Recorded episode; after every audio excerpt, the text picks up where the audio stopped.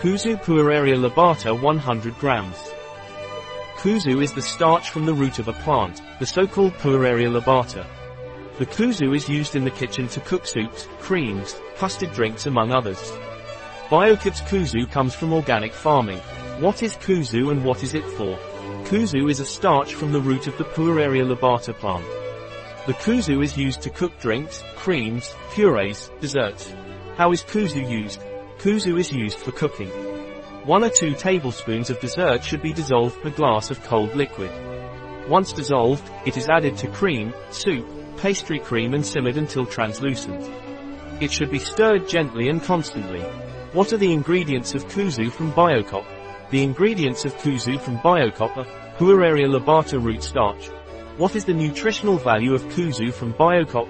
The nutritional value of kuzu is energetic value 1454 kilojoules, 342 kcal fat 0.2 g saturated fatty acids 0 g carbohydrates 84.7 g sugars 0 g protein 0.3 g salt 0.05 g. A product of Biocop. Available on our website biopharma.s.